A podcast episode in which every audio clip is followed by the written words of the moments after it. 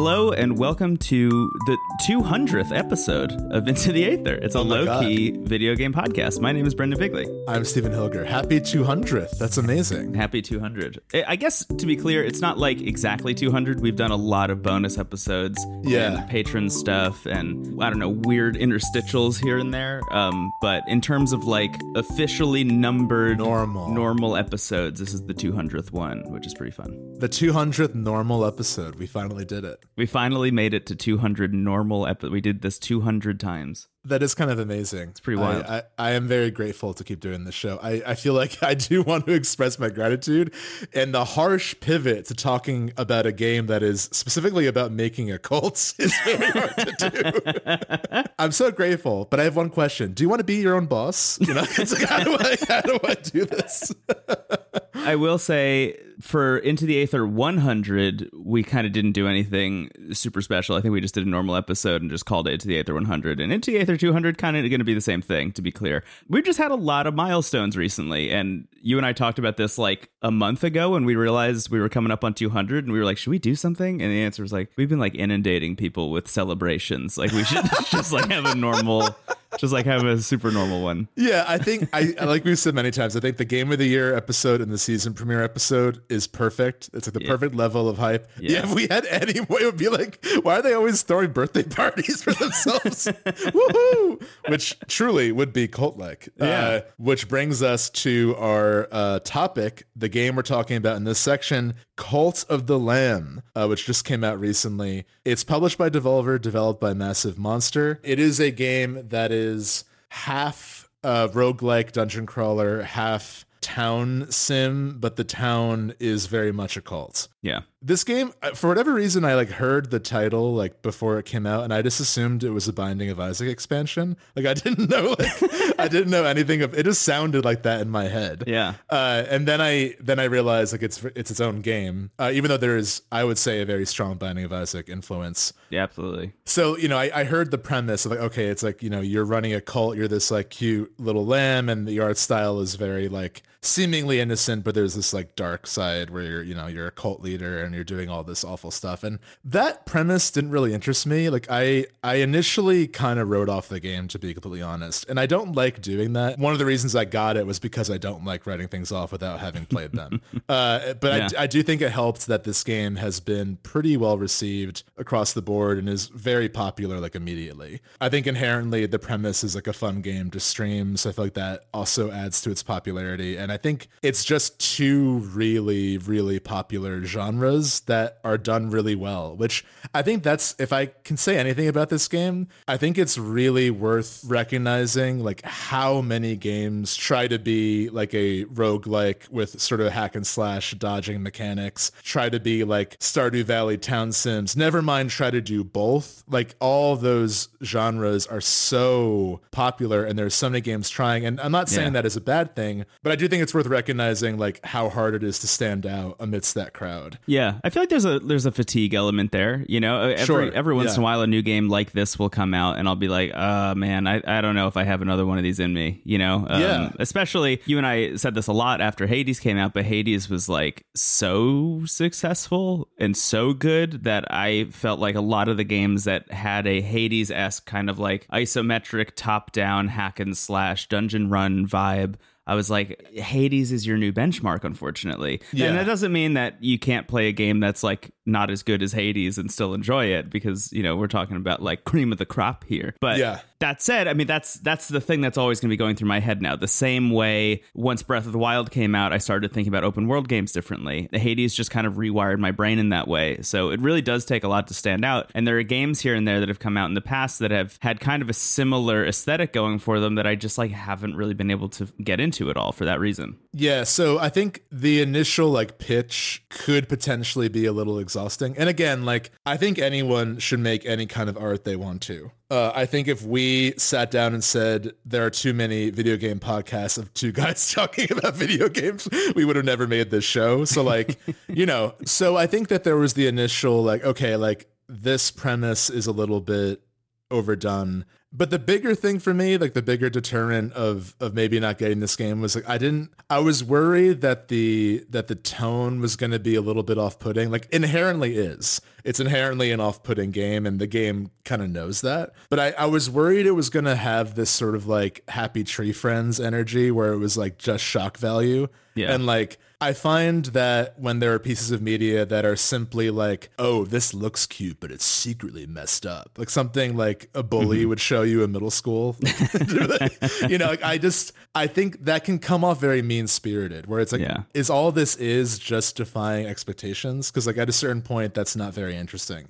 Right. Um, this game bumps into that a little bit, but overall, I'm really impressed with how well it balances tone. I think that the really heinous things you can do, at least so far, and I'm like, I would say maybe like a quarter. It's a shorter game from what I've read. It's like 10 to 12 hours. I have beaten the first of four or five big bads, and I'm in like the second area. Mm-hmm. So I'm still early on, but so far I have imprisoned someone who has preached against my cult and sacrificed someone after preaching a sermon that the afterlife isn't so bad, so they'd be more into the idea.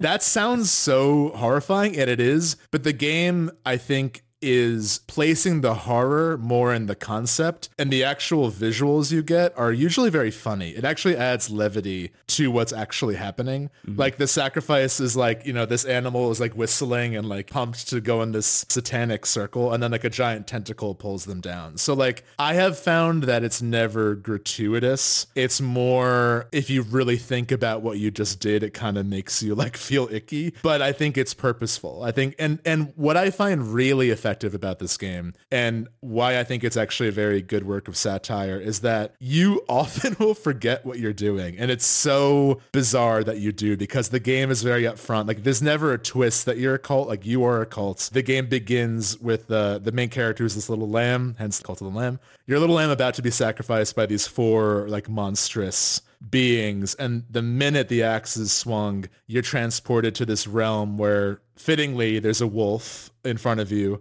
who is named the one who waits. And they're like i'm going to grant you power against death to do my bidding. And basically like i'm going to order you to make a call in my name so that you can take on these four heretics and restore me to my power. So i think like right away there's this really great framing device of like even you who is this cult leader are in servitude of a higher power Yeah. and even they are in chains so there's this like mm-hmm. recurring theme of like all these characters are kind of tethered by this idea of Right. servitude and of like needing to be a cult leader. I think what I find really effective is that the actual mechanics of like the town sim part are so eerily reminiscent of like any other town sim game that it kind of makes you question those mechanics in other games. You know, I think it, it not that like, you know, the creepy pasta of like, oh, Animal Crossing is actually a cult. You know, it's a very easy joke to make. But I do think that there's something about like how enjoyable making a little engine is. I think the main appeal of all town builders to me is like, you know, seeing what you need to account for something else and like growing and suddenly it becomes kind of self-sustaining so you can go do other things to, you know, like there's a loop there Yeah. that this game is very good at. And by just making it kind of a horrifying thing to be building, it does make you question sort of like certain motivations of the player and also like, I don't know, it's hard to put into words, but I think the closest thing I would compare this to, and there's a lot of, there's a lot of um, DNA here. Like there's obviously a very strong Hades influence, Binding of Isaac, and sort of the creepy aesthetic. But I would say like in function and in what the game is I would say trying to say as like a message. It reminds me a lot of Darkest Dungeon, um, which Yeah. is a game that is largely a dungeon crawler, uh, very creepy, but has maybe the hammiest narrator of all time. It's it's a great game. Would recommend. I brought it to the show before, but basically like you make a kind of D and D adventures group of four, and the dungeons in that game are like overwhelmingly difficult. I mean, everything is working against you, and the big thing is that the characters slowly will lose their sanity. And there's a whole like it's it's really horrific. And like in the town, there are ways to like you know potentially uh you know fix them but it's also like you know like horrific ways of fixing them as well. And eventually you realize that recruiting new heroes is free. There's always a wagon of new heroes. Right. so I think if you're like me, and I think most players when they first start playing that game, you're going to be really invested in your like original group of heroes because they're going to be leveling up, getting more powerful, or you might just be emotionally invested, and you're going to use a lot of resources to try to keep them available. There's also permadeath, which is another huge thing. But the game is is slowly creepily teaching you that it's way more effective to just like discard your heroes and use the fresh batch. People are expendable, right? Yeah, and like that, and and the game is narrated by a character who has kind of lost their soul and is essentially saying like, you too will one day like know what I've lost as well. It's it's very effective, and it's something that like you can try to avoid doing, but it is easier. And this game is doing something similar where it's like I think that there there are mechanics, and I think if I have I have been drawn to treating my cult members as nicely as I can, but the game is constantly like they are a resource too. Like don't think of them as people. Right. Uh, they're just there for this, this, and that, and that is that is very creepy. And and you know I don't think it's saying that like oh in other games the characters are just that, but I think like it is kind of haunting to see like in functionality you know, characters in Animal Crossing or Stardew Valley do serve that kind of gameplay purpose. Now, in those games, they're given narrative importance and they're Yeah. fleshed out characters that you grow to love. But it's like, if you take that away, all that's there is mechanical function. And this game is showing you kind of how horrific that could be if you didn't have that part of it, hmm. which I think is kind of cool. So, you know, I, I feel like whatever the game's central theme is will probably surface at the end. So I don't really know like what exactly it's trying to say. And I don't even know if it really needs to have like any more of a message than it already has. I do think it would be a little boring if all it was was like, isn't it creepy to make a cult? Like I do think there's potential here to like say something more or at least be like a fun deconstruction of town sims. Yeah. I mean, it sounds like you're, that's already what you're getting out of it, right? Yeah. So, like, even if the game doesn't have some kind of big late game twist or whatever, or like Right. shoves that idea in the face, it was like, wasn't it fucked up when you put that guy in The Sims in a little box? Like, like Yeah, I mean, you're, already, you're already getting that from the game. So, I mean, it sounds like it's already effective on that front. Thank you for reminding me because my first thought was that I remember as a kid playing Roller Coaster Tycoon. Oh, yeah, And whenever. I had yeah, whenever I had a customer who was unhappy with my park, rather than just I don't know improving my park i would hire them as an entertainer in a bear suit to like run around or i would drown them in Right. just a bit of water so like i do think that this game is kind of removing the van- especially the sims i mean how many people like you talk to people about the sims like you could talk to the nicest friend you have about the sims and they're like yeah i love building a house with no doors where i just trap everyone in mazes and Yeah. leave burgers to like guide them to the pool with no Yeah. ladder My favorite part was when I trapped Death in the basement. Even he can't Everyone get in me the- here. everyone's begging for an end and i say no such luck in this house um so i do think that the game is is kind of you know removing the veneer of other goals and just being like yeah like that's you're in charge for better or for worse. So Right. all that to say like i think that the central premise of the cult is working better for me than expected. And i just think on a mechanical level it is really enjoyable. Like the the town build because most of the stuff you're building in the town is kind of stuff you'd be building in a town simulator. Like most of it is like farms and sleeping places. And every now and then it's like summoning pit. But you know usually it's like Yeah.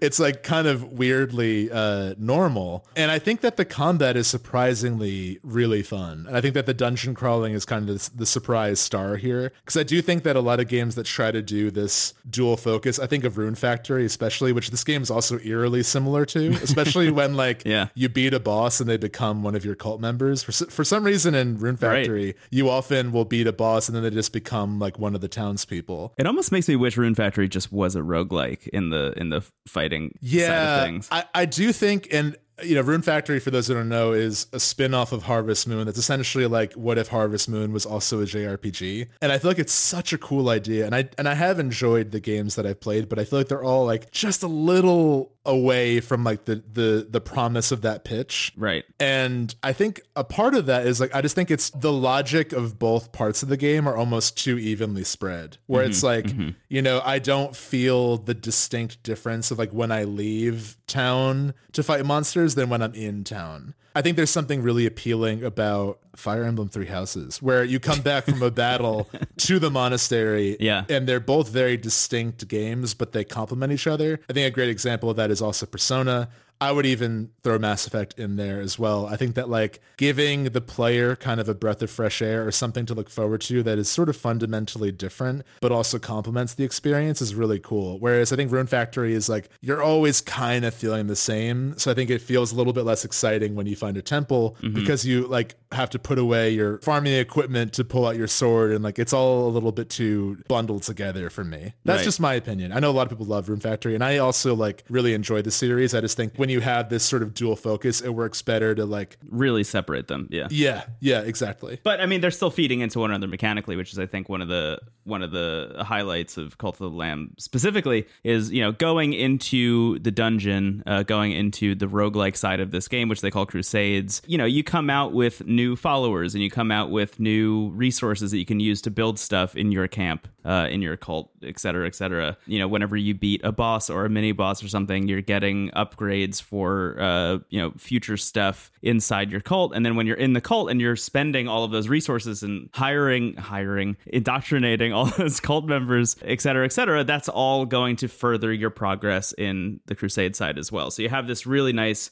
give and take balance between the two, but they definitely do have a separation between them. For example, you can't pull out your sword and hit shit when you're in your cult, which I think is great. And uh yeah, I my thing with this game, I think you make a great point. I think your read is really solid. I think that's like definitely a read of this game that is really I, I think that's like a really like hopeful and interesting take on this. I do spend a lot of time while playing this game wondering if it needed to be a cult in the first place. Mm-hmm. Like I feel like it's the kind of thing like it just feels very much like a Devolver Digital game in that way. Yeah, you know, like right. just like, oh, isn't this fucking edgy? Isn't this so cool? Like, not to say that that's all of Devolver's shit, but like that is increasingly kind of Devolver's thing, which True, isn't always yeah. bad to be clear. Like, there are a lot of great games that come out of Devolver Digital. Big fan of their work, obviously. Um, I've talked about a lot of them. Some of them are my favorite games of all time. But increasingly, you're starting to get an understanding of, I think, what their shtick is in the in terms of the stuff that they like publishing. And this game being like, oh yeah, it's a really cool roguelike and it's a town building simulator, but it's fucking dark. It's like, oh okay, yeah,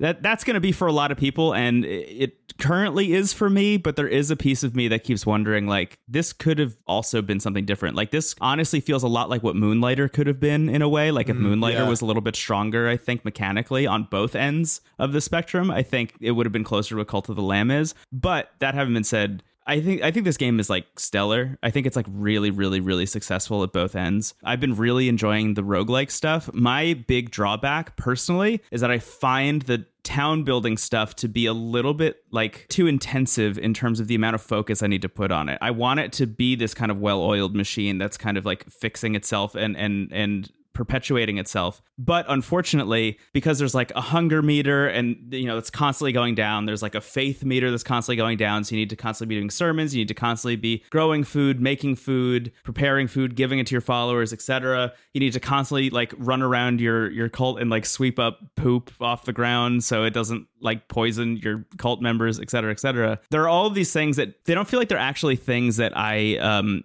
can like let happen idly, which is almost what I want. And I know that that's gonna happen eventually. I know eventually, like, there's gotta be, you know, I have to eventually get to the point where I can go talk to a cult member and be like, hey, can you just like sweep up all the shit around here? And they'll be like, absolutely, my guy. And then they'll start doing that. Right now, I have to do that. Right now, I have to do all of these things like prepare food, like hold all these sermons, et cetera, et cetera. And unfortunately, I think the, the big thing for me is that those meters continue to go down and all of the things that can go wrong with your cult still continue to go wrong while you're in the dungeon, which means you have to prioritize going through the dungeon faster or else you'll come out with less resources and need to make up for more lost time. And I I'm really enjoying the roguelike side of this game, which means that I have to do that less because I need to spend more time managing the cult so it can like survive while I'm going and doing the thing that I would rather be doing. Yeah, that's a good point. I think the game would benefit from time stopping when you go do do a run, basically. Yeah. Cause yeah, like the idea of like, you know, I, I have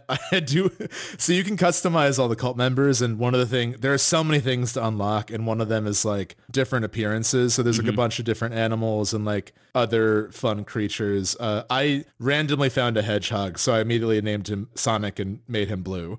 Uh, so you know, it's it's a little bit discouraging, like you said, for the run when I'm like enjoying the rogue like that. It's like Sonic is starving, and I'm like, I, I'm busy. Yeah. you know. Like I'm in the middle of fighting a boss. Uh, They do do some good stuff. So there is like this, as, as I mentioned, this like perpetual clock that's constantly going, and you can see what time of day it is in the cult and outside of the dungeons and stuff. They do a really smart job of like when it's nighttime and you're in a dungeon, the enemies will get harder. Usually, like the heretic that you're supposed to go up against at the end of the area that you're in um, will like show up and like essentially just taunt you and then throw a bunch of enemies at you. Like they do some cool stuff with the day night stuff, but it does mean that like any t- if you if you take your time, if you want to run around and like destroy all the stuff, kind of like Binding of Isaac, that's in each room, so you can like cut down all the grass and take it so you can you know go back and use it to make stuff in your cult later. That's actually just time that you're wasting that's going to impact your cult in a negative way further down the line. So it, it really does incentivize you going very quickly. Yeah, I also think, and this maybe is just an early game take, but there might be like too many things to unlock, especially given this is like a 10 to 12 hour game. Like, I do like the system. Like, I like, uh, from what I understand, and I could be misreading this, but throughout the game, you unlock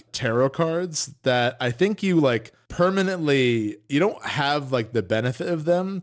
But essentially, like you unlock them to appear in a run. Yeah, Right. It's, it's very much like um, i- it's very similar to the Binding of Isaac, where as you continue to do things in Binding of Isaac, and as you continue to beat the game, or uh, I don't know, collect enough money in a run or something, and like essentially knock off achievements, they'll give you new items as a thing that might show up the next time you do a run. So in this Yeah. case, when you unlock new tarot cards, it's like these are possibilities that can show up later. Right. There's a whole curse system that I haven't unlocked quite yet. I do like the simplicity of like when you start a run, they give you a random weapon and a random power. Yeah, those are the curses. Oh, those. Oh, those are the. They're all curses. Okay, gotcha. Yeah. gotcha. This is like in Magic when I learned everything as a spell. I'm like, oh, that makes so much sense.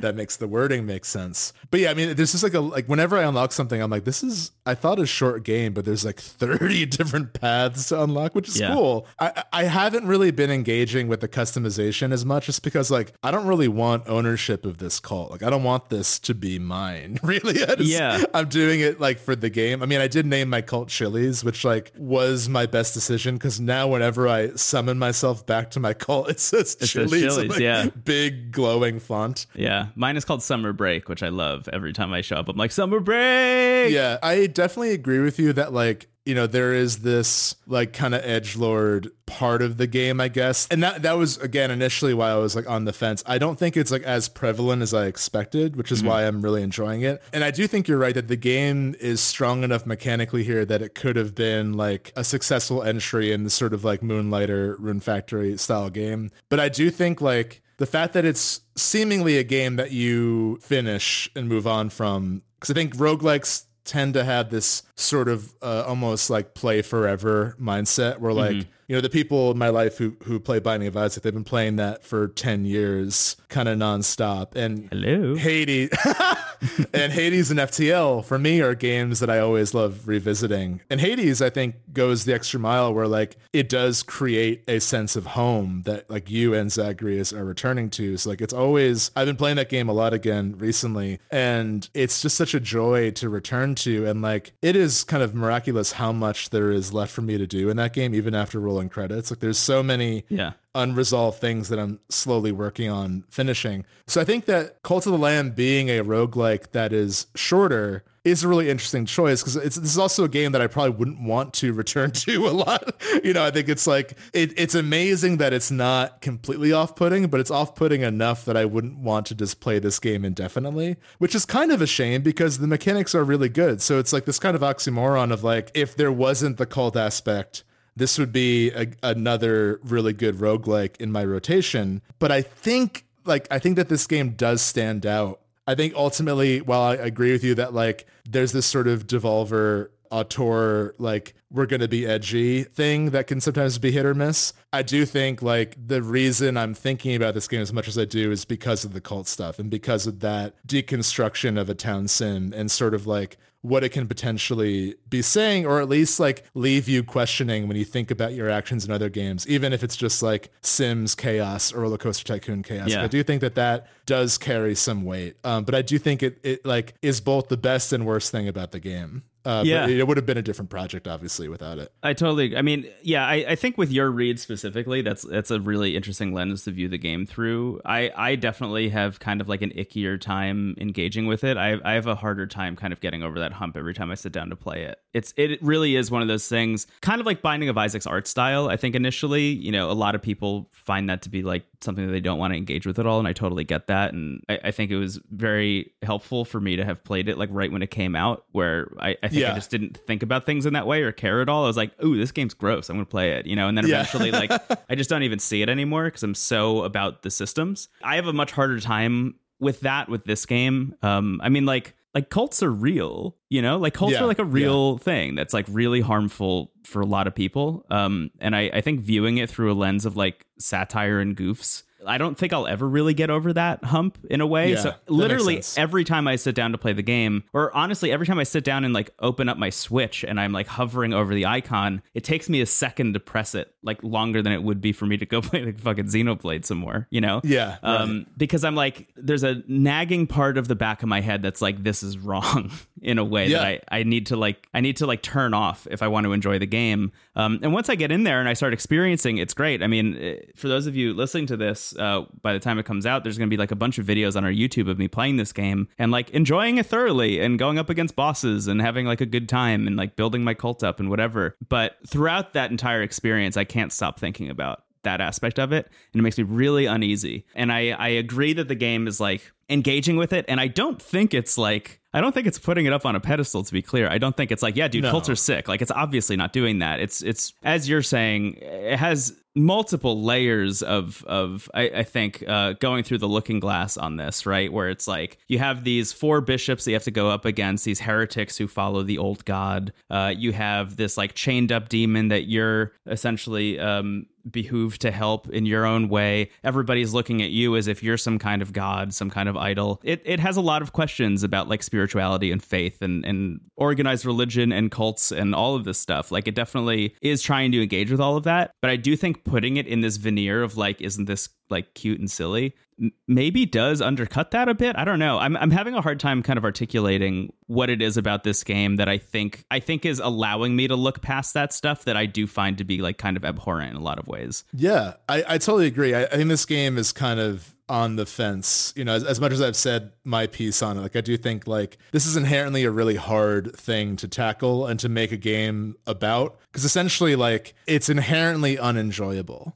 You know, right to to, to Yeah. do these things, and like I do think it's kind of a miracle the game pulls it off at all. I will say I I agree with you that like I always am on the fence on starting it, but then when I'm actually playing it, I find it hard to put down. Yeah, and I think totally. like I think the fact that I kind of like you said, um, Binding of Isaac, you forget about the aesthetic. I think that for me, the strongest thing this game does is that I forget what I'm doing sometimes until I'm abruptly reminded. Yeah. And that to me is pretty powerful. But I agree. I mean, I think that there's, it's a subtle enough, well, it's not subtle, but I think like what it's trying to say is at least currently not clear enough that one could have many reads on it, which is good, but I do think the juvenile read of "Isn't this funny?" is is potentially dangerous, like you said. Yeah. because this is you know this is a real thing, and and I think like uh, I mean eerily, like a lot of cults kind of lure people in just with the promise of like food and shelter, which is like the first things you make. you Totally. know? So Yeah. like I don't want to say too much, but I feel like a big touch point for me on the idea of using a cult in a way that I, I think makes a really interesting point is Midsummer, which is a yeah,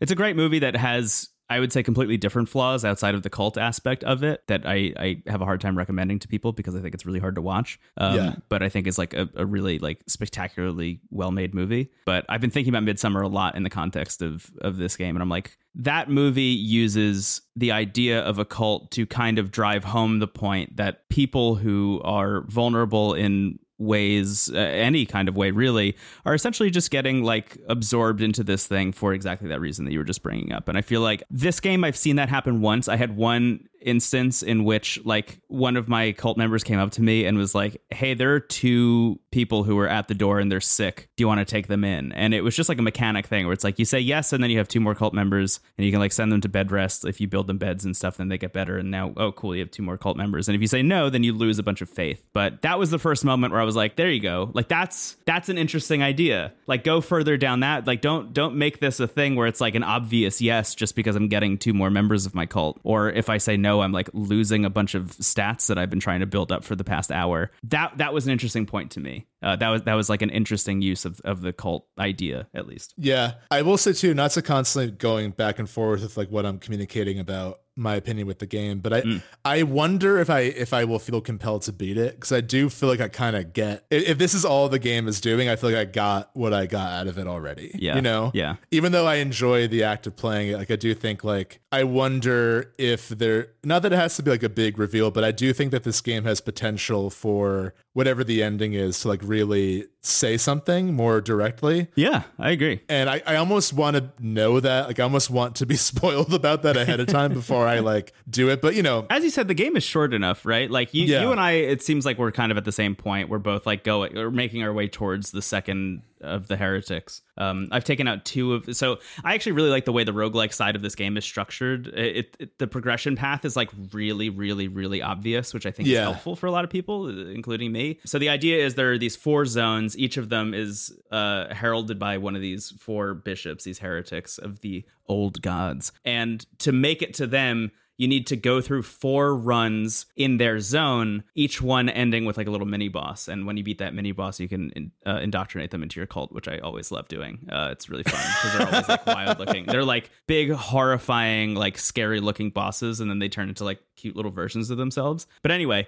once you beat those four mini bosses, your fifth run in there will be against the heretic, and then you can just keep going against them over and over and over again until you beat them, and then you move your way onto the next zone and do the same thing over and over again. Uh, and I think that having that like very linear progression path is actually really helpful for me to know exactly where I'm at. So right now I'm in the second zone and I've beaten two of the mini bosses, so I have two more, and then I have the heretic. So like I'm I'm like almost halfway through the game at this point, I guess, hypothetically. Um, I imagine, like you or were saying earlier, there's definitely going to be like a fifth thing. And I don't know yeah. who it is. I mean, maybe it's the big chained up guy. Who knows? But there's definitely going to be a fifth thing going on here. But I do wonder once you beat all that. I mean, as you were saying with Hades, like you beat that game and there's so much left to do. There's so much dialogue left to uncover. There's so many relationships to build up. So much stuff going on in Hades when you're done with it. I do wonder if at the end of this game there is some kind of post game that would actually keep me engaged because at the moment I feel like I'm fighting against the tone of it. There is a world in which this ends in like a happy ending way. I'm like, you know what? I actually do want to start putting decorations here. I do want ownership over this place.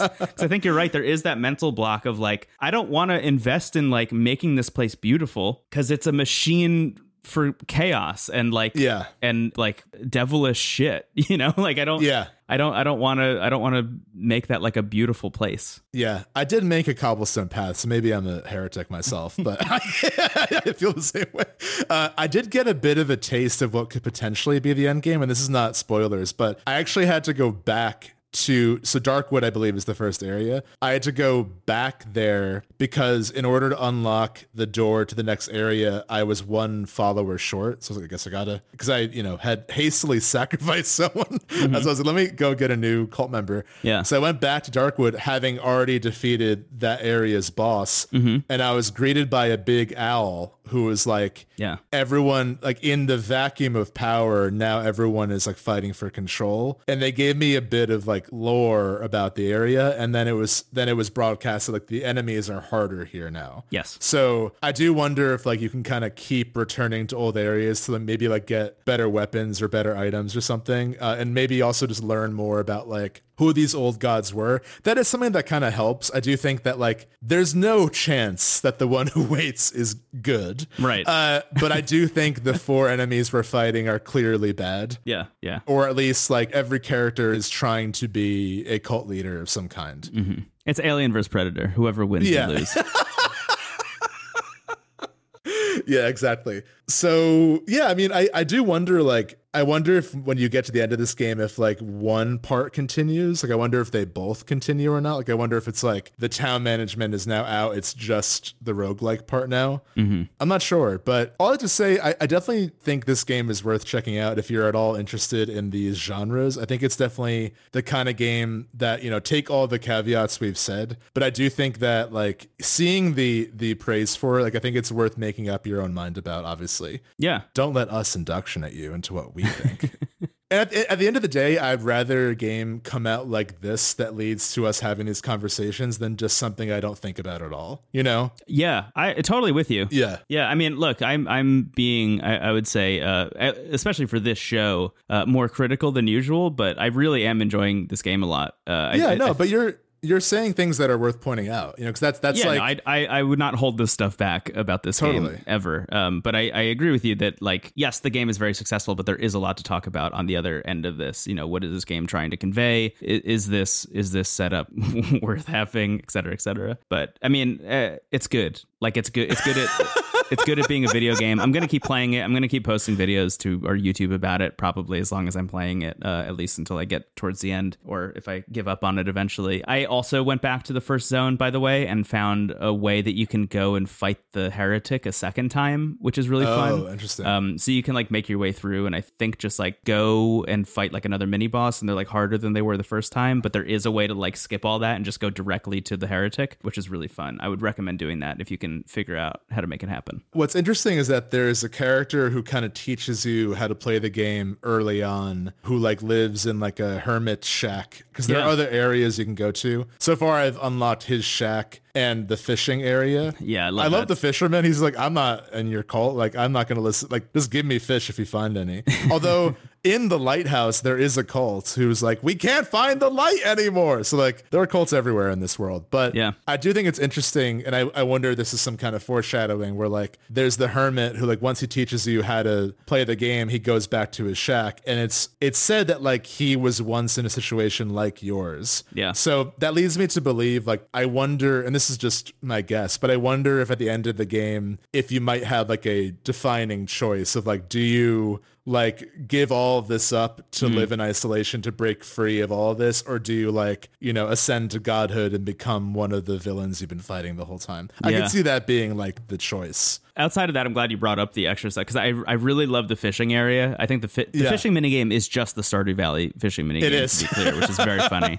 Um, and you Yeah. can just go there and do that as much as you want to like get a bunch of fish so you can go turn them into food for your cult. Um, also, have you given the lighthouse a bunch of wood yet? no i haven't i'm i'm very sh- my my cult's not doing great so i have nothing to give yet Oh, okay. chili's is not well stocked with ore or wood Oh, okay. Yeah. All right. My my recommendations for you then would be to get the uh like wood storehouse and the stone storehouse because I didn't ha- realize I have the stone one yeah Okay, yeah. I didn't realize this, but like once you've cleared out all the resources in the cult that you start with, like they grow back, but very slowly. But if you have those storehouses, they will just generate that stuff, irrespective of if it's actually growing in your cult or not, which is very helpful. But also when you when you give uh, a bunch of wood to the lighthouse, uh, it upgrades that area, so there's like a bunch of vendors there. oh cool So I love that. And then also when you're going talking to, I think his name is Ratau, is is the guy uh, who like teaches you how to play the game initially. You can go play like a dice game with him. That's essentially like almost Yahtzee. It seems like. yeah Um, that's honestly, it's really fun, and it's another situation where like I love playing that, but the more time I spend there playing it, the more time my cult is like draining all of its resources. Um, Yeah. So I, I'm forced to like not again engage with the thing that I like doing because of this constantly moving clock. I do wonder if that's also the message of the game where it's like you are as in service of the cult as like the like you can't do the things you want to do because of the cult. You yeah, know? yeah.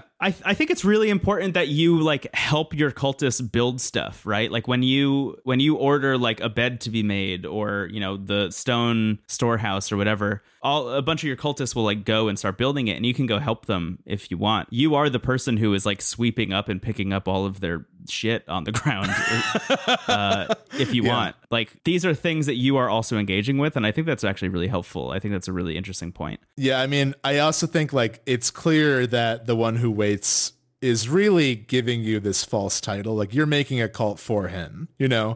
Like as much as you are the leader and your your eyes are glowing and spilling blood as you preach sermons, uh, you're not you're not innocent by any means. But I do think like you know, I mean, the the wolf and lamb uh, analogies are very on the nose but fun. I'm really, I'm just really curious how it all ends because that that I think can make this game from good to great for me because I mm-hmm. think it's like it's working as a game and I think that there's like satire happening but like maybe like not quite as directly as the game intended or maybe not intended. It's not clear what the intention is, which I think is why we're like constantly Yeah. going in circles. Yeah. Because again, the intention could very well have been like, isn't it like if you really think about it, like, isn't it fucked up that Pokemon fight each other? You know, like uh, that that hard drive article. Yeah. Uh, older brother says how messed up Pokemon is, something like that. It's very funny. That is not interesting to me, but everything we've been kind of poking at Yeah. I mean, there's there's so many reviews of this game that are bringing up, uh, like you know, the the Polygon review mentions that this is satire of organized religion and like poking out the hypocrisy of that, and like there's the fact that that's that this game is sort of you know leading people to make assumptions about what the game is about i think is is a good sign but again i think the fact that it's all over the map might be an indication that maybe it's not quite as clear as it wants to be Yeah.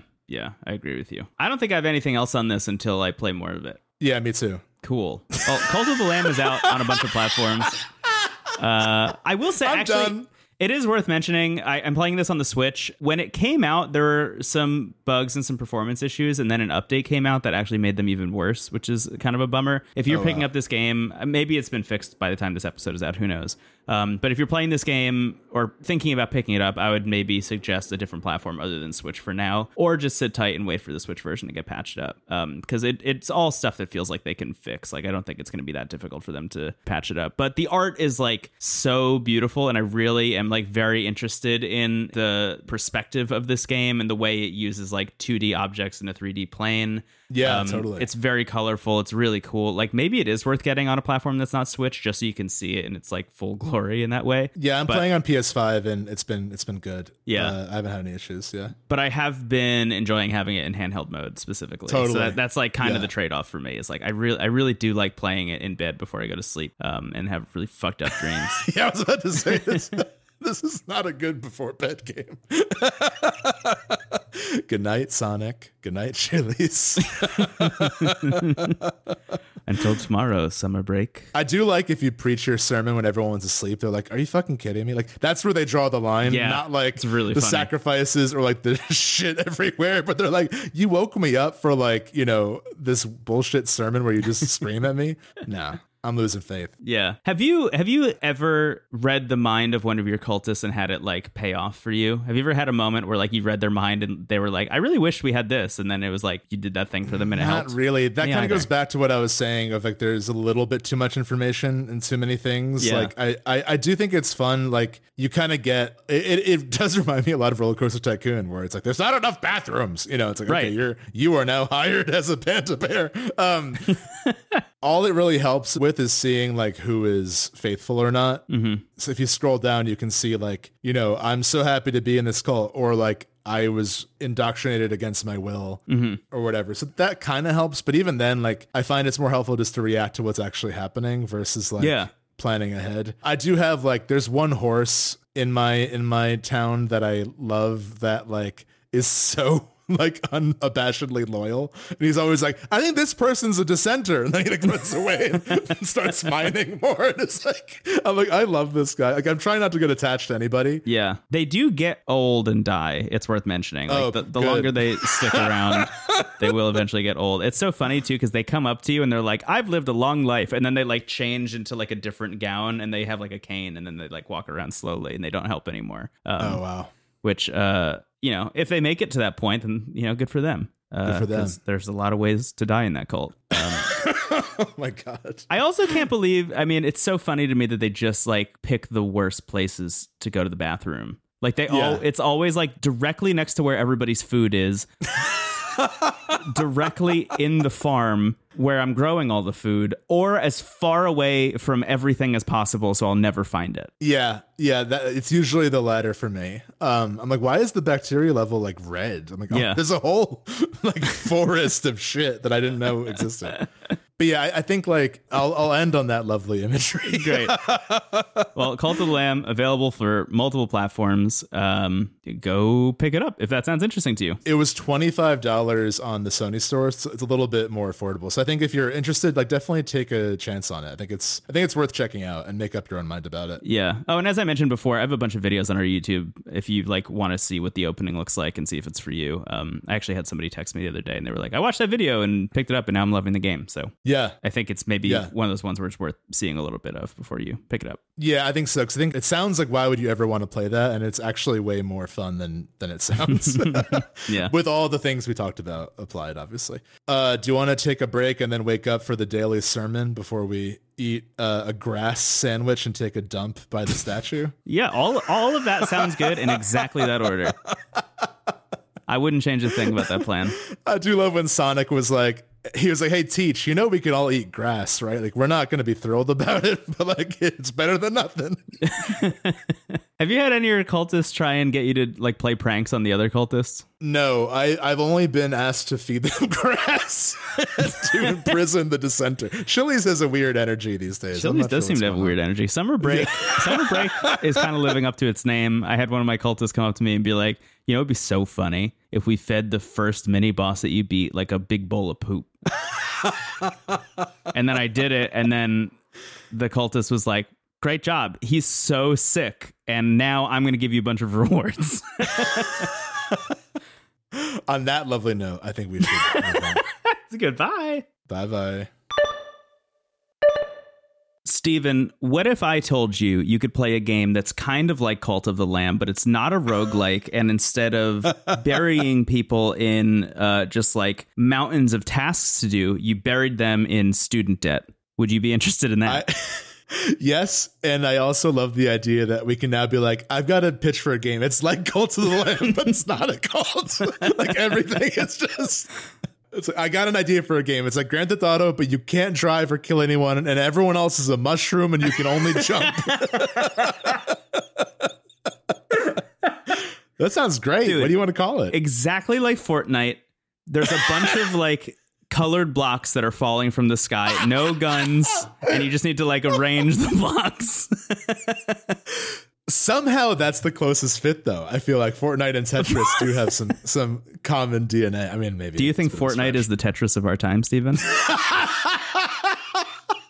I just wish Tetris is full of pop culture icons and and fort construction. You know. Yeah. Well, you can go and play uh, Tetris DS and get a bunch of at least Nintendo pop culture icons in there. See, the connection is there. The c- Tetris connected, Stephen. Um, Okay. I do feel like I, I have been just like hiding in my pocket for like five weeks of Fortnite segment that I think I'm just gonna like spring on you at some point That's gonna be a jump scare against Yeah. your will. Yeah. Uh, not today. I'll say that much because now now would be too obvious. I'm not gonna do it. Look, I am always interested in hearing what you are passionate about. So whenever you got it, I'm ready. That's very nice of you. I can't wait for the Yeah. Dragon Ball Z edition next week. just I think it's like it's the one game where I clearly don't have any interest, but I honestly do. Again, I don't want to write anything off, and I feel like you have a really like genuine curiosity about what's going on in that game. So I'm always open. I just want you to know it's a little, it's a bit of a bit. I'm not completely disinterested. I am here to listen to you when you want to talk about it. when we finally give Krillin a gun. okay, I'm sold. And he's I'm like, sold. "What is this power?" Finally, Yajirobe has a healing item that isn't a senzu bean.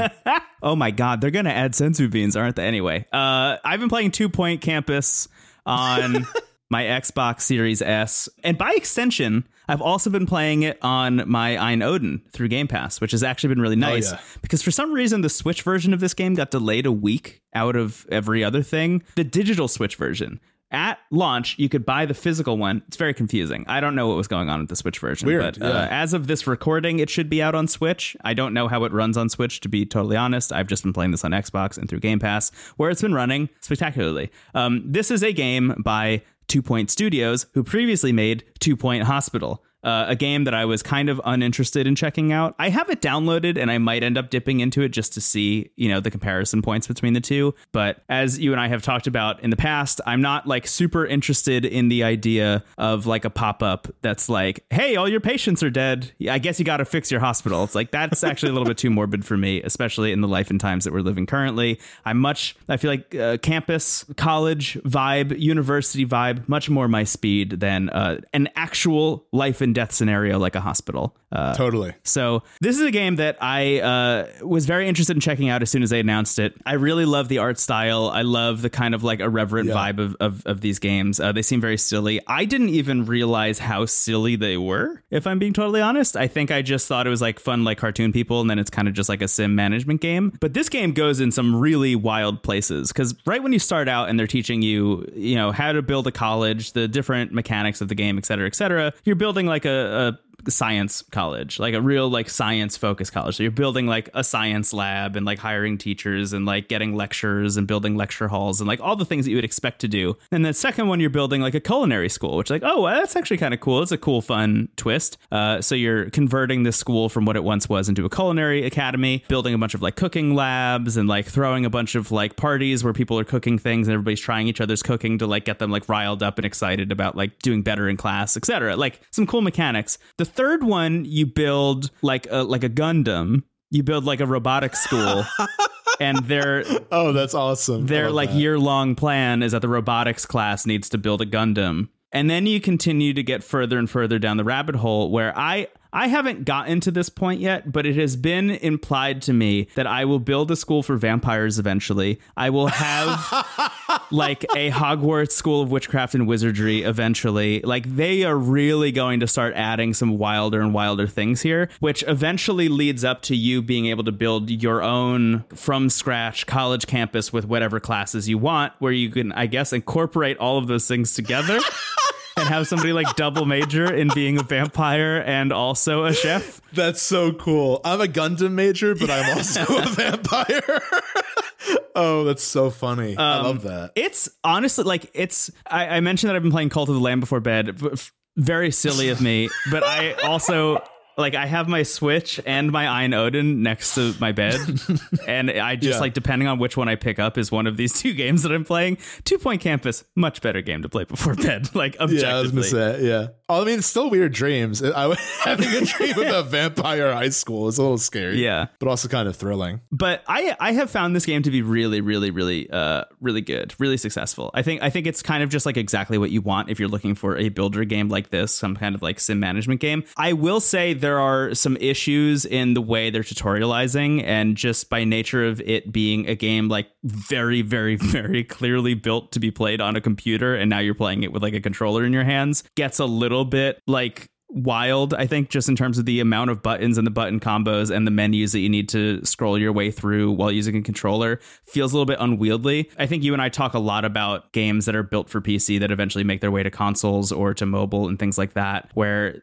there's a lot of thought and a lot of time put into making the game like feel really responsive and feel like it was built for you know whatever platform it's on and this is unfortunately like not one of those i think um, yeah. It's definitely a hump that you're gonna have to get over but once you do get over it, it is really joyful. It is really fun. I've been having a great time with this game. I mean, I am, as I mentioned, like three scenarios in. I could be like zipping through them if I wanted to. It has very much that like original roller coaster tycoon energy where you can uh, make everybody uh, dance in a panda costume if you don't like them. Uh, no, um, where you just like start off in a college and then you just have to like clear a certain objective. So for me, in, in the first college that you start out at, at least, you have to like build up the science class and you have to have like 15 kids graduate from that class eventually. So you have to like make it through four semesters, or I guess four years, and then eventually they all graduate. And it's like, cool, you did a great job. Move on to the next one. The next one is going to layer on some more things. So you're going to start to build like, you know, uh, like a student lounge and learn how to like throw events in a student lounge to like build up morale amongst the students. In the next one, you'll learn how to like build lecture halls and libraries and like private tutoring sessions and like why you would hire an extra teacher just to be a tutor and instead of, you know, going and like being another lecture hall or like a replacement for the actual science lab or whatever. So every single time you move your way up a scenario, you are learning a new mechanic. But what I really love about this game is that they allow you to incorporate everything that you've learned and everything that you've built from the previous scenario in the next one. So it really oh, does cool. feel like you're kind of growing in the amount of possibility space you have, which is why I'm only in the third scenario still, because even though I have already long cleared the objectives that they've set for me and I have unlocked the fourth one, I've just been hanging out in this third college because I like it so much. Like I think it's like a really cool campus. It's like this old castle that they want to. It's like it. The implication seems to be that it was like an old castle, kind of like a like an old like British college that was set up like forever, forever, forever ago that they want to convert into something more modern. Hence the robotics, hence the Gundam shit. But uh, you know, once I finished that, once I like built the Gundam and I was good to go, I just kind of hung out. I built a whole second building and have been turning that into just kind of like a liberal arts school, like attached to this Gundam school.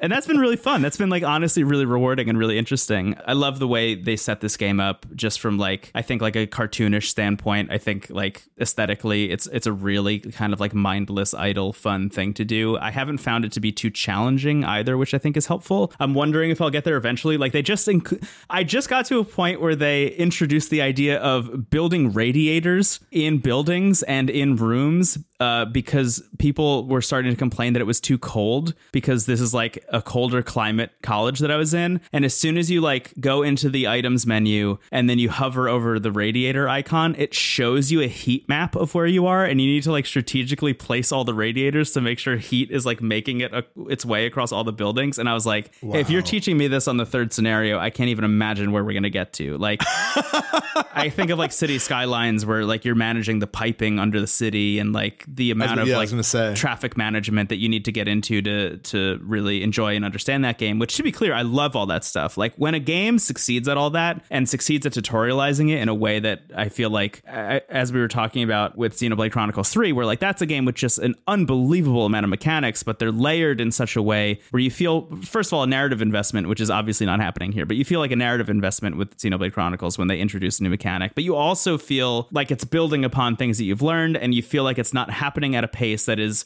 uh, outpacing what you're capable of comprehending or like actually internalizing. Uh, so totally. for this game, I feel like it's doing a very similar thing.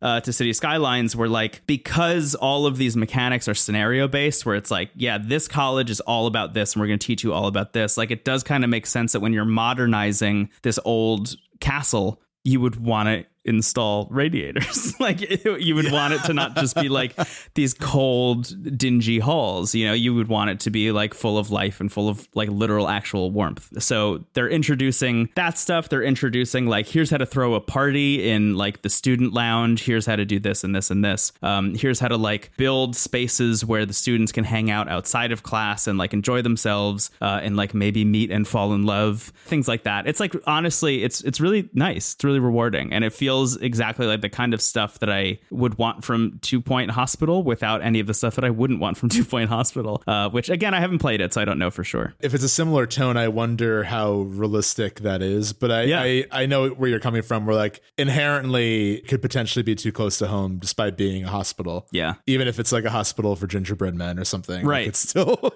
and who knows? Maybe it is. Like uh, I, that's yeah. again why I downloaded it. Like I am curious to go back and check it out now, just out of curiosity. But I feel feel like at like the first sign of that kind of stuff, I'm going to smash that eject button and go back to Two Point Campus, which honestly just feels like the one to play anyway. Because uh, even if I had to guess, I mean that game came out a long time ago, Two Point Hospital. Um, if I had to guess, this is one of those situations where probably I would have to imagine the mechanics and the tutorialization have gotten much better since then anyway. Like I, I have to imagine this isn't just a complete reskin of Two Point Hospital with like none of the mechanic changes at all. Like I imagine they've changed a lot about this and made it more successful in the interim. So it might be kind of like a step backwards thing uh, even going back to that game. Yeah, I think they're both on Game Pass. I was curious about them because I, I, knew you were playing one of them. Yeah. I definitely will check them out one day soon. That sounds awesome. Yeah, I'm curious how they run on Switch. Um, I, have heard the Two Point Hospital gets a little bit o- overwhelmed. I think uh, when it comes to that processing power, and I wonder if Two Point Campus falls into the same issues. Not really sure. Also, like City Skylines runs on Switch somehow, so I imagine this game is probably fine. I, I I don't have the technical understanding to know like what works or doesn't on Switch because I, I can only have a frame of reference for what I've played. Yeah. and then every now and then it's like, yeah, Dragon's Dogma plays great, and it's like, wh- how? What? I mean, it's an old game, but it's also That, like, that sure is a whole ass PS3 game, though. You know, that's like Yeah, still right. pretty impressive. Yeah. So it, it's very hard. I feel like it's usually if there's like just a lot of like assets, that's when the Switch is like, stop. but if it's a big open space with some goblins here and there, Yeah. totally fine. Yeah, I mean, it goes back to Xenoblade Chronicles Three, which like still looks shockingly good on that system. I, I think I agree Yeah. with you that it needs a little bit of a like a shot in the arm in a way, but I mean, it still is very impressive. Kind of a benchmark for me. Yeah, totally.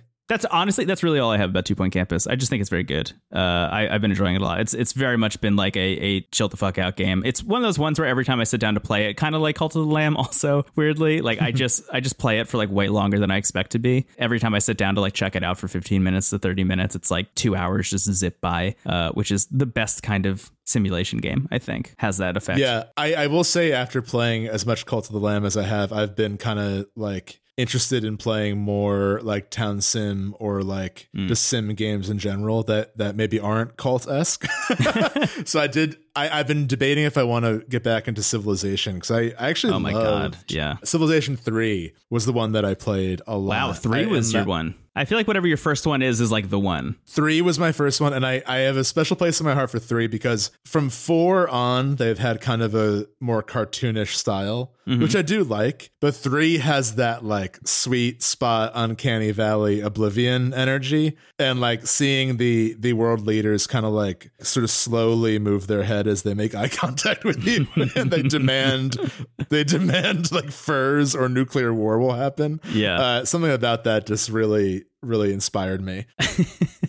so three was my first one. The thing about Civ is that like I've always loved playing it, but I truly still don't really know what I'm doing. Like I, I don't hmm. think I've ever really grasped the mechanics. I would only be able to play Civ 3 on either the easiest or second easiest difficulty. Yeah. And by the end of the game, when they like, if you like survive until, you know, the end of modern day, they like rank your civilization. And I was always a laughing stock. Like it always was like, you'll be Oh, no. forgotten. And all the world leaders are laughing. So like, I don't, maybe I have to like So watch brutal. like a YouTube video or something. Yeah. So I, I liked Civ 3 a lot. And then Civ 4 and, and 5 and 6 all kind of blend. Like I know that they're all very like Mm-hmm. discrete entries, but I feel like I, I don't know exactly which one is like the most beloved out of those three. But I do have Civ 6 on Switch. I got it like way back in the day when we started this. And I think a bunch of I think they're on Game Pass, but if not, they're readily available everywhere. So I was considering that. But you know what is on Game Pass? Uh finally, Crusader Kings 3 Oh yeah. which like if I don't know how to play Civilization, I might be asking for too much playing Crusader Kings 3 Yeah. because I feel like that's like a maybe the most like obtuse like civilization tactics game of all time but yeah, deeply intense. that either came out I think it was either 2021 or 2020, but it was like a really big deal when it came out, like for people who like that genre. And it seemed to even kind of transcend its intended audience a bit. Like I feel like I saw, I've always like known that series existed, but I saw more and more people talking about it. So I definitely like want to play that soon and I'll report back if it's working for me. But I just think that that like conceptually, because that game is all about like, uh, sort of organic storytelling in a way where like it's a lot about like choosing like a world leader and like there's a lot of like wild decisions that happen. And i feel like what i really love about both roguelikes and those types of games is like how each run kind of feels unique to itself. Right. so I definitely feel like I have a Crusader Kings 3 fan within me. I just don't know if I'm going to be able to understand the game enough to enjoy Yeah. it. But we'll see what happens. I used to I used to watch a lot of uh, live streams of the Idle Thumbs guys playing Crusader Kings 2 and it always seemed really interesting to me uh, and I never picked it up and then 3 came out and I was I was very interested in that and I think if I recall correctly when it came out I was also in the realm of like maybe I'm going to build a PC eventually so I think I was holding off to play it on that hypothetically Yeah, because it was PC only up until more recently, I think. yeah, so I, I'm like, I'm still curious about checking it out. I mean, you're right; it's on Game Pass, and I have the Odin, and I have uh, a Series S. Uh, so it feels like kind of a no-brainer to eventually check it out. But I think you're right; it is very funny to be like, yeah, I don't fully get Civ, but I'm just going to dive right into Crusader Kings, which is like as intense as possible. I do know there are some like bad shit with that developer that I think kind of tainted that game a little bit for a lot of people. Oh, I see. um, which Yeah. was a little bit of a bummer. Uh, they've pretty publicly, if I recall, I might be wrong about this, and correct me if I'm wrong, please, dear listener. But if I recall correctly, they've been pretty vocal about like changes they've wanted to make since a lot of those reports came out. Um, and I hope that that stuff has happened. But um, either way, I, I have seen a lot of people get very into Crusader Kings 3, and I'm, I'm curious about it. Civilization, though, to circle back on that, mine was five. Like five was the one that I really, really, really got into. Um, Hell yeah. Like really played that game endlessly, endlessly, and then six came out, and I I remember this specific. It just feels like such a classic thing where six came out and like didn't quite hit the highs that I think a lot of people were hoping for, and over the course of like I guess years at this point, if I had to get. I mean, as you said, it's it came out on Switch like pretty early in the Switch's life cycle, so I think it's been years at this point. They've fixed that game up to the point where it's like significantly better than it was at launch. And that's actually the one I'm playing more frequently than I'm not now, which is great. So I also have it on Switch. I also have it on iPad, which is like Oh, awesome. fun. My iPad has like very little storage. I really use it as like a second monitor. I use it to watch YouTube videos of like food while I'm cooking. Like I like to watch recipes while I'm making those recipes. I use it to read comic books. And like the only game I'm really playing on it all the time is Civ 6. Um, because it, I just don't have enough room for anything else. I have that and I have FTL. I think those are the only two games I've downloaded on there. And another one that I can't talk about. Oh, exciting. Uh, Yeah. Something uh, about the tablet with like any kind of tactics game just feels so official. It's like, awesome. Go Yeah. here. Yeah, like Yeah. a flick of your wrist. Move And that's here. the thing. I think you can play the Switch version with touch controls, so it essentially just like kind of is the iPad version, but also has the controller right. support. Yeah. But on the iPad with that screen, I mean, at least the the size screen that I have, it just feels like exactly what you would want. You know, I, I just kind of goes back to that thing that you and I always talk about with handheld consoles, where the ability to hold them close to your face gets you so immersed in a way yeah. and holding a big ass iPad screen up to my face to play Civ on is uh, great.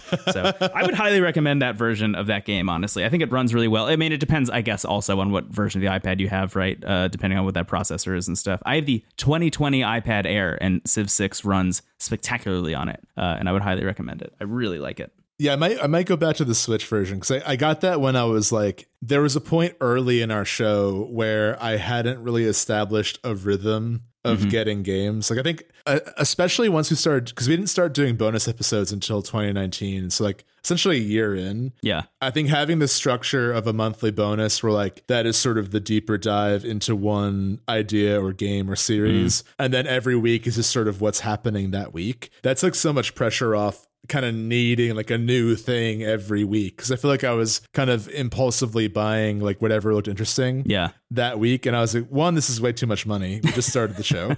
I don't think anyone's listening yet. Two, uh, I didn't enjoy it. it. It felt like I was I was just sort of like not being able to spend enough time with anything. So I do think like now that we've done 200 episodes, I do feel good that like okay, we can do an episode and maybe if we've only pl- like Cult of the Lamb for example today, like Yeah. it's a, it's a kind of first impression. Like we haven't played the whole game. We might bring it back again if we want to. Yeah. I like having that flexibility. So I bring all that up because Civ 6 I got before I had that comfort. And now that I have it, I might return. And who knows? Maybe I'll make a civilization that's worth remembering Yeah. according to the game. We have been doing this show, as we mentioned, for 200 weeks, and it is, uh, I think, important that we go back and revisit some stuff and like come back with Totally. maybe new opinions. Uh, I very interestingly, actually, um, we had a little bit of a break earlier in the year where there just like wasn't a lot of stuff coming out. I think it was like the one week that we've taken a week off in like a year or something. And I went back and played a lot of the game that we played for Into the Aether 100, which was Crosscode. I went back and started that game from scratch and like played a whole ton of it. Uh, I ended up not bringing it to the show again because I didn't get far enough in to like really bring it up. But I mean, that game just continued to get better and better and better. And it got to the point where I was like, maybe I do like finish this and come back and do a whole segment about it again. Uh, because I was really surprised at where that game ended up going by the time I put it down and moved on to some other stuff again. Um, but you know, again, part of the nature of doing a show like this is sometimes it's really hard to invest that much time in games, especially when there's so much other stuff coming out. Again, n- not that we're Yeah. beholden to new releases, et cetera, et cetera, but I do like coming to the show with at least a new thing each week. Not like new, new. I just mean like a different thing than the previous week or a thing that we haven't totally. talked about. Absolutely. Yeah. Crosscode is a game that is always on my backlog because I loved it when we when we started playing it um, a couple years ago. But uh, yeah, I just that that game too. I think the pacing, like because it's essentially a game about being in a fictional MMO. Parts of it demand MMO length Yeah. time. Yeah. so I think like that's really the genre that's hardest for us to bring to the show. Like I desperately want to play more of the FF14 like hmm. story campaigns because we you and I played A Realm Reborn. We have actually that that's a fun bonus it's the only bonus, possibly the only bonus that will ever be like this because it was a little bit difficult. but we played the game while recording the bonus Right. and that stream exists on on YouTube. But like it's us playing the game, talking about it, which I do think maybe only works for FF14 because that is, I think, synonymous with just the joy of like it's a really chill time. I think that's Yeah. like I would say one of the many reasons that game is so wildly popular is like it's one of the few MMOs that's more about the experience in the setting and like getting immersed in your character than like min maxing like you know being part of a raid like there is that part of it if you want it Right. but i think a lot of people play that game just for the story and for the atmosphere and for feeling like you're part of a world Yeah. but it's just really tough because like that game asks so much time of you that like at a certain point it's like i feel like we would have to have an ff14 show that being said i haven't given up on it but it is just more difficult to like be like i played stormblood this week um but crosscode i think is like that is a game that i imagine maybe one day will get a bonus and that might be like sometimes bonuses serve as like almost goals for us Yeah, like a capstone. Yeah. yeah, like I think sometimes bonuses are like we love this thing so much we have to devote a whole episode to it. And other times it could be a little bit more like almost like research. Where I feel like when we did Ico and Shadow of the Colossus, like we both already loved Shadow of the Colossus, but it was almost more of like a, let's look at these two games that are so like heralded as like best game of all time and see how we feel. And then there's stuff where it's like we just really want to finish this and we have to make it a project to do it. Yeah. We actually have a bonus that we've been talking about doing potentially on, on the horizon that is kind of in that realm that I'm really excited about. You actually started playing one of the games yesterday, which uh, maybe I don't Yeah. want to like allude to what that is, but it's a re- it's a really fun idea for a bonus that is kind of closer to that Ico Shadow of the Colossus thing that I'm really excited about. But I, I agree with you. There are games every once in a while. I feel like Crosscode is constantly lingering there as one of them. Honestly, like Xenoblade 3 really feels like it's one of those ones that like will get a bonus one day if I were to guess once we're both eventually done with it. I don't know where you're at. I'm still on chapter 4 because I can't stop doing side shit.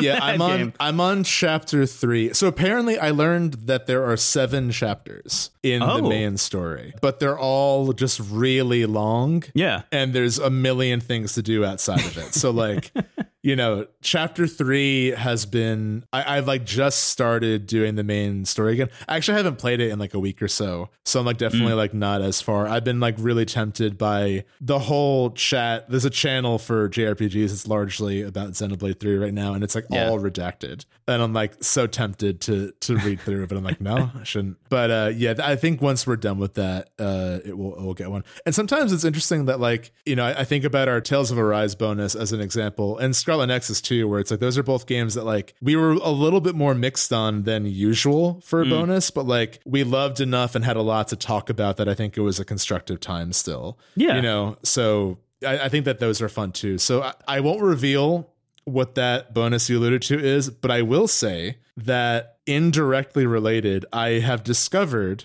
that on the virtual library on the Switch, there is a CRT filter for the games.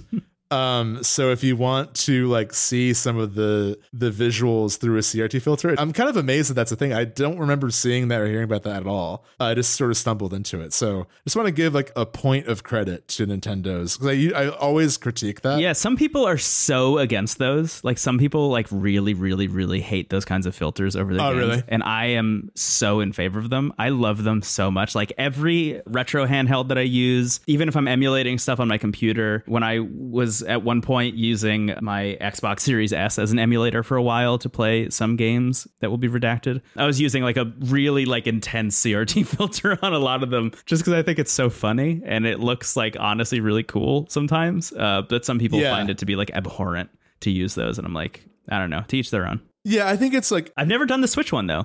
Yeah, it's cool to see the difference. Like it's not it's not huge, but I think like there are Twitter accounts that kind of show like this is how Street Fighter 2 looked on a CRT and this is how it looks elsewhere and like it can be really dramatic. Yeah. It's cool to see like this is how the pixel art style was sort of intended to be filtered through. Yeah. So I don't know. It's something. I'm, I'm looking at some pictures of it. It looks awesome. Yeah, it's bizarre that that the Nintendo Virtual Console has a CRT filter, but you can't change like the controls or the border. I hate the border of like the Yeah. gray. Like I wish there was just a solid black. It would look so much better. Yeah, it's really bizarre.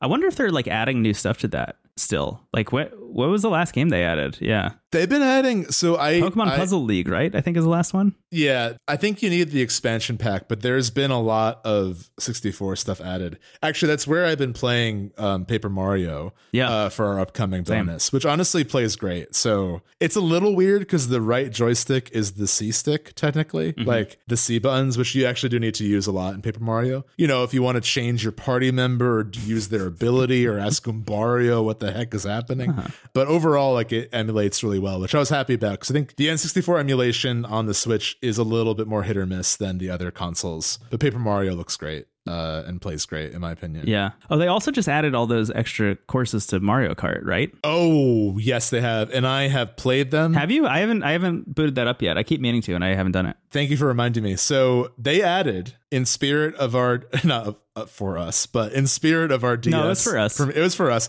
Waluigi Pinball is Yeah. now in Mario Kart 8 Deluxe, and it is triumphant. Thank God. It is so cool. I love it. They've also been adding a lot of real places, which is like so fascinating to me. Yeah, they're all the Mario Kart Tour uh, things. Their, their mobile game is like literally you're touring around the world. Is the idea? That okay. So yeah, there there is a uh, New York City level, there is a Sydney level, there's a Tokyo level, and a Paris level. Off the top of my head. The Paris level is really cool because that's the one where you go through two laps one way, and then the th- on the third lap they like reverse your course, so you're like driving against the current. It's really fun. Yeah, there's some levels from like Super Nintendo. Like there's like the first track from Super Mario Kart that's mm-hmm. been added. Some N64 levels. It's honestly just great. Like I I think that like with that game in particular, choosing to just add new courses rather than making Mario Kart 9, I, th- I think makes more sense cuz like I don't really see how they would one up that game in terms of like the Mario Kart structure. Like I'm sure they'll there will eventually be Mario will be Kart one, 9 yeah.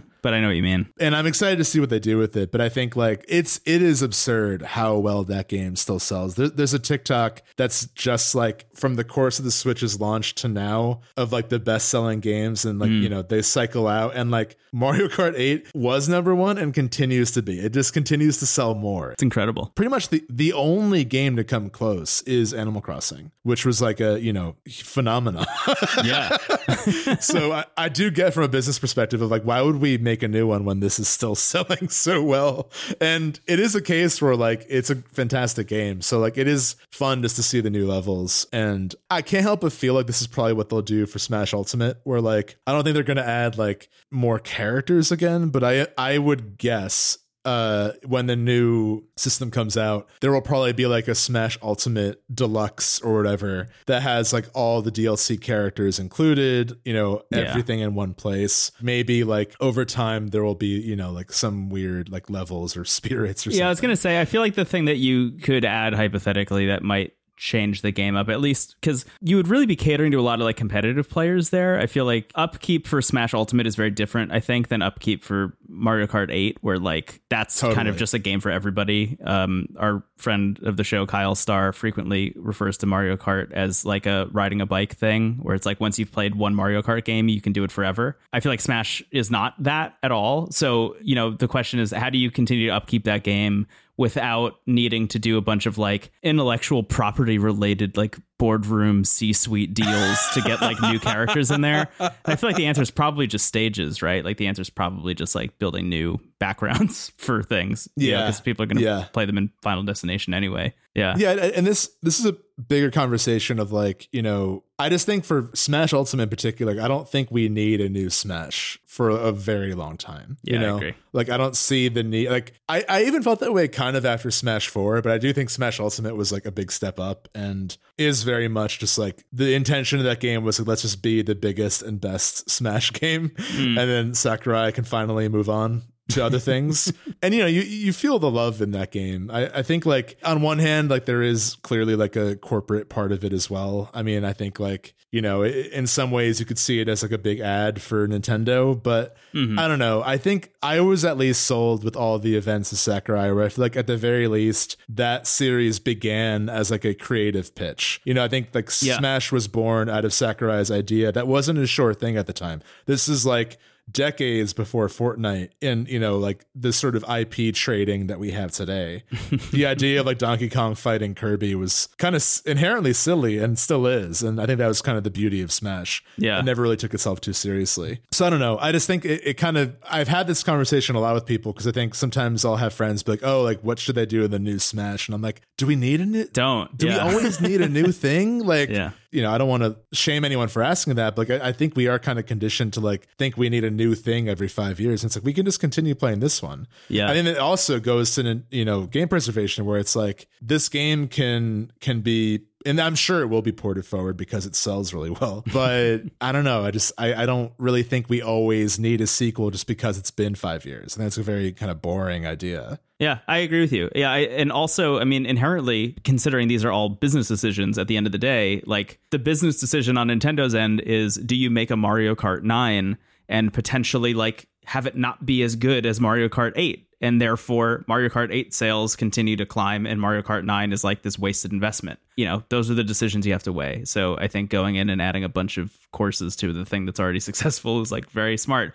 especially considering they're bundling it with their subscription service, which of course every tech company under the sun is trying to build a subscription service right now. So like Yeah yeah. it all kind of works. that's a whole other conversation. Yeah, I I think my big thing with like the you know we've talked about this a lot, but I think just the lack of like communication about the long term plan is what bothers me most. Like I, I think that like I'm glad that there's a way to play NES and SNES and N64 games on Switch. Like that's really cool, and it's not the ideal yeah. way, but like I'm glad it's there at the very least. But this idea of like every six months they're just like you can play tennis. It's like uh, what like is this just going to happen indefinitely? Is this going to carry over to the next system? Right. Is this going to be discontinued eventually? Like, there's so many question marks that it makes me feel constantly uneasy. yeah. But also I, I feel like weirdly a game that had a uh, like Nintendo Direct kind of thing. I mean, it wasn't a kind of thing; it was just a Nintendo Direct. Last week, I feel like is one of those cases where it actually is very helpful to have a new entry in the title, which is Splatoon three, which I know you're very excited about. Yeah. It's coming. Yeah, I think the second week of September it drops, so pretty soon, which is fun. But that's one of those games where like they're not including a bunch of like nightmare microtransaction shit. They're not trying to turn it into a subscription service. They're trying to make it this game that like by selling it full price, they can continue to to keep it supported for the people who like pass that gate check. You know, the people who drop the $60 for it will then get updates for literally two years after that. You know, eventually, like some big DLC drop, I imagine, kind of like the Octo expansion for two or whatever. But still, like that's a that's a completely different model of making games than what they're doing with Mario Kart and what they will probably do with Super Smash Brothers, where like it is supposed to be this self-contained thing that is like a buy once and you just get shit forever kind of thing. That's the ideal, I think. You know, I, and I, I think Splatoon 2, I mean that that game was so heavily supported for so long. Yeah. It's very cool to see. It's like one of the few Nintendo games that gets like online updates. Uh, and I yeah. guess Animal Crossing did too. To be fair, but not anymore. Um, Isn't it wild that they're just like announced that they're done with Animal Crossing? I can't believe that they just like finished that. Yeah, it's it's, it's kind of bizarre. I mean, it feels like a missed opportunity. That being said, I I do think the 2.0 update and the folding in Happy Home Designer was fantastic. Yeah, don't get me wrong. I I love all that stuff to be clear, but it's just yeah. amazing that you have like the thing that is best selling next to Mario Kart 8, which is the best selling game on your system, and you're like, ah, we're good. it's kind of like if EA just released Sims 4 and never updated. Right. But you yeah. know, and, yeah. you know, and, and not and you can critique their business model, but it's like that's like their money making thing. Yeah. And Nintendo is almost like it's very it's very bizarre. Yeah. It's like, you know, there there's a danger to like constantly updating and like shoving in your face and like yeah. asking for more and more money constantly. But then then there's also like this is like such a huge miraculous hit and you're like, nah, we're good. right? it's, it's, done. Like yeah. so many companies yeah. would kill for that kind of success. Because it's a game that warrants updates. Yeah. You know, it's a game that people check in and it's it's sort of a it's a town sim where you're in charge of an island and you can grow trees give people gifts and uh-huh. you can change how the island looks and who lives there. Um, but it's not a cult. Oh. It's not a call. Right, no sacrifice. No, no, no sacrifice. No, no sacrifice. Um, before we wrap up episode 200, can I can I just run you through? I, I just like brought up the game calendar of stuff that's coming. Yeah. Can I just like talk about some of the stuff that's coming? Because I feel like the the overarching vibe of 2022 is like everything got delayed to next year. So whoops, I guess there's nothing else. And I don't see it that way. I mean, looking at it visually, we were just talking about Splatoon 3, which is coming soon, which is like exhilarating that that game is coming. Yeah. Overwatch 2 is a whole game that's coming and like whether that game succeeds or fails, who knows, but like that's a pretty big game release that I'm pretty excited about. I'm also just like really stoked cuz October is our month of NieR: Automata coming to Switch and also Persona 5 Royal God. coming to Switch. Have they have they made dates for uh three and four yet? Like, No. Do we know when those are coming? no. Gotcha. Um, I think I think the most they've said is that four will be in 2023, and then three, I guess, is even later than that. Which honestly does kind of lend credence to your idea that they're going to fold some more updates into that than just straight up like Persona 3 portable on Switch. At least from the footage, and maybe I just forgot about sections of it, but I feel like even what they showed at Persona 5 Royal, there's some aesthetic differences in seemingly different areas. Like I'm not sure if like Yeah. all three games are getting some unique features or not, Yeah. but we'll see. If I had to guess, the Persona 4 Golden port that we got on PC will be the one that shows up on Switch. Um, Yeah. But I, I think you're right. The three is this kind of like lingering outlier kind of situation where we like really don't know what that game's going to look like when it drops. Other stuff in October, Gotham Knights, which I'm really excited about. Maybe it's just me. I don't know. I, I like Batman. I like the Bat family, and I am excited for that. But at the end of the month, on the same day, is Bayonetta 3, which is going to be oh wow, very Yeah. interesting. Uh, you and I both haven't played the first two, which is kind of fun. So Yeah, I played a bit of the first one like years and years. Oh, really? Ago, but it's it's yeah, it's it's still like largely. I played it like at a friend's house for like four hours, so it's it might as well have been a dream. Mm. yeah. So I'm excited to learn more about that series over time. Yeah, I've never played either of them, and I'm just I'm stoked to like check that out. I feel like that'll be kind of one of my missions leading up to that game coming out is is investing some time in the first two, which are both on Switch, which is cool. And the Yeah. same day as Bayonetta three is the big update for Resident Evil Village, uh, the gold update. Oh, yeah. that adds like all that wild, cool shit. So like the third person view, so you're not playing in first person. This like whole expansion pack where you're playing. Oh, I actually don't want to spoil it, but you know some spoilers for the end of the first game. You're playing as a different character I'm excited for that. Yeah. uh, which is going to be exciting. Um, all these updates to the mercenaries mode where you can play as like Lady Dimitrescu and stuff, uh, which is going to be really silly. I don't know that that's coming out um, at the end of October, which is like obviously perfect timing for it. But I'm just really like stoked about that. Me too. The new Mario and Rabbids comes out that month also, which I feel like m- might end up flying under Oh, really? the radar, but like will be cool. I know you downloaded XCOM 2 recently, and I also downloaded XCOM 2 because you downloaded XCOM 2. It's another game I haven't played, but like really should. I feel like that'll be good Yeah. in the lead up to Mario plus Rabbids 2. yeah, because they're weirdly actually similar. Yeah. Can I hit you with November? I only have three games written down for November for the two of us. Please do. Harvestella, Oh yeah. God of War Ragnarok, Pokemon Scarlet and Violet. What? what do you think of those three is going to be the biggest deal for us? I'm like, I feel like we're going to be the like Harvestella, like cult in the distance. Like you guys got to check I'm so out. nervous that you and I are going to be like completely over the moon about Harvestella. Like that's going to be that game is to it has the potential to be a really big problem for us, I think. Yeah, I, I I've messaged you a couple times that I think Harvestella might ruin our lives. I mean, speaking of Cult of the Lamb, Harvestella was a game announced by Square uh, recently that is essentially like actually Rune Factory, but done by Square and seemingly with like a much larger budget. Yeah. which makes me feel kind of sad because obviously, like Rune Factory, that team has gone through so much. Like they, they I think they declared bankruptcy at one point. Yeah. Rune Factory 5 was like their big comeback. Right. And you know, that game is like clearly like it, it's got a rough production, Yeah. even though there's some great things about it. So like part of me feels a little icky that like here comes Square Enix and just like does that idea with like their corporate funding. Right. That being said, at this point it's a pretty general idea. Like I think it's like it's not a unique enough Yeah. pitch to be like totally unique to and everyone's going to have a different style on it. So it, it's seemingly like big JRPG fantasy story but you are, you know, in a town and there's sort of like a slice of life town sim part of it. It could I feel like if it delivers on the promise of Rune Factory and sort of what I've wanted in my head on a subjective level, Yeah. I think it could be a really huge accomplishment. I agree. I feel like there is kind of like a hole in the market there. The conceit of that game is that you're making your way through the four seasons, but there's also a fifth season. So it's like summer, winter, fall, spring, but there's also the season of death. oh, is that what it is? Yeah. Uh, which I'm wondering, like, mechanically, if isn't that's going to be interesting. Like, if it's like, oh, all your crops are dead, like, it, it like wipes out everything unless you like beat the JRPG story, which like could be interesting. Like a, like, That's so funny that that's the season. It's like, isn't that just winter? That's like, you know, like when the cro- I thought it was gonna be like the season of crystals or something. Yeah, who knows? I'm excited for that game though. I really hope it's good. That that I mean, kind of gets into a thing that you and I were like bouncing around, maybe talking about this week. But I, I just really appreciate that Square Enix is like taking chances and making things that like aren't Final Fantasy or Dragon Quest. Uh, I always want more Dragon Quest to be clear, but I just I really appreciate that we're seeing these smaller teams like get the runway to make things. You know, like I loved as I have talked about a lot.